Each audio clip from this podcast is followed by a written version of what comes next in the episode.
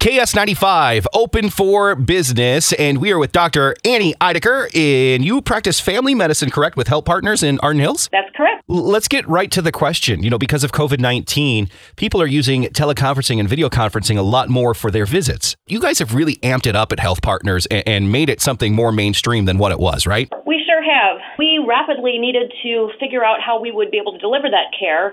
Um, and we ended up landing on a free, uh, secure, encrypted technology through the use of the Google Duo app, which is easy for our patients to install. It's easy for our clinicians to use. And within less than a week, we had trained over 2,000 clinicians on how to actually conduct a video visit using that application. A lot of people may be concerned about security, and you've tested that as well. We did, yeah. And, you know, we did test a lot of other platforms because there's certainly many other ones out there, Hutch. Uh, but we felt like, um, you know, the Google Duo platform had the most stability. It's Google, right? So they have a huge infrastructure and are able to support bringing on literally thousands and thousands of new users across the country, as every other healthcare system in the country is also trying to do the same thing.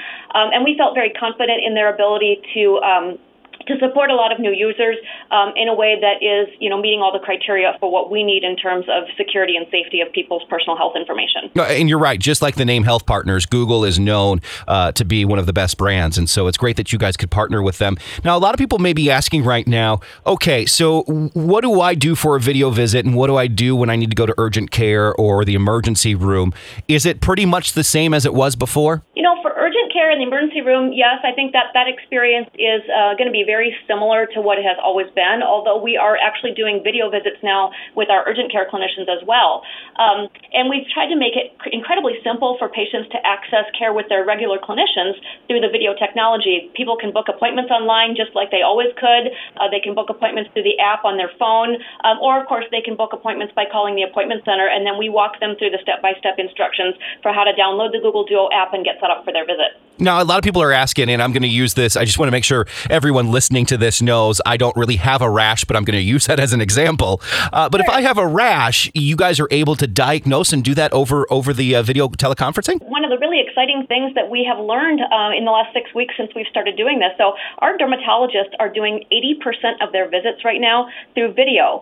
Um, and what happens is the patients can make their appointments, and then we actually walk them through the instructions of downloading photos that they take on their own devices. Mm. And then the dermatologist has an opportunity to review those pictures before they actually video call the patient. And then they do the video call. They're able to talk about the pictures. They can, you know, get more context by having the patient position their phone so the dermatologist can see.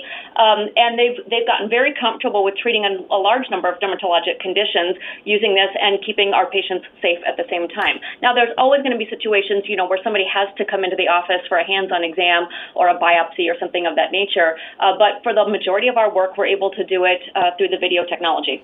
And of course, you know, with COVID 19, a lot of people are more concerned. And so people are, are probably making appointments, and you guys and the nurses are kind of going through them and saying, this is what we should see in house, this is what we should see a, a video conferencing. So it's not like the patient needs to make that decision, right? The patient can certainly tell us what they think they want, um, and you know we we try to give them options. But we also we do what's called pre-visit planning, where we look at each and every appointment that's on a clinician's schedule um, and try to do that extra layer of scrutiny to make sure that what the patient is uh, potentially coming in for is something that we would really want them to come into the clinic for, or if we can offer them a more convenient, safe option of just doing it on video. Now, uh, Dr. Ideker, we, we talked about how Health Partners has always been on the forefront of teleconferencing.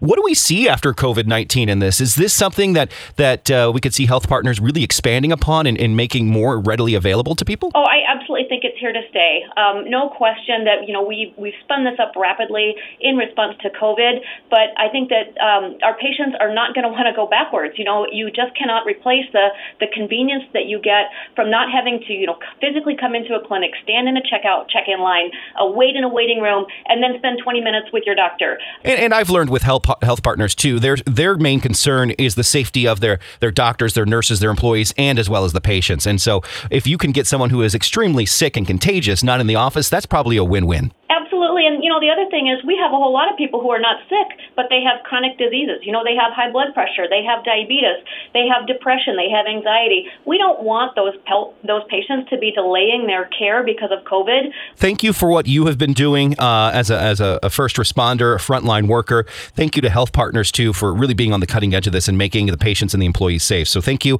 and pass uh, my thanks on to everyone else that you work with. All right. Thanks, Hutch. We'll do that. Thank you.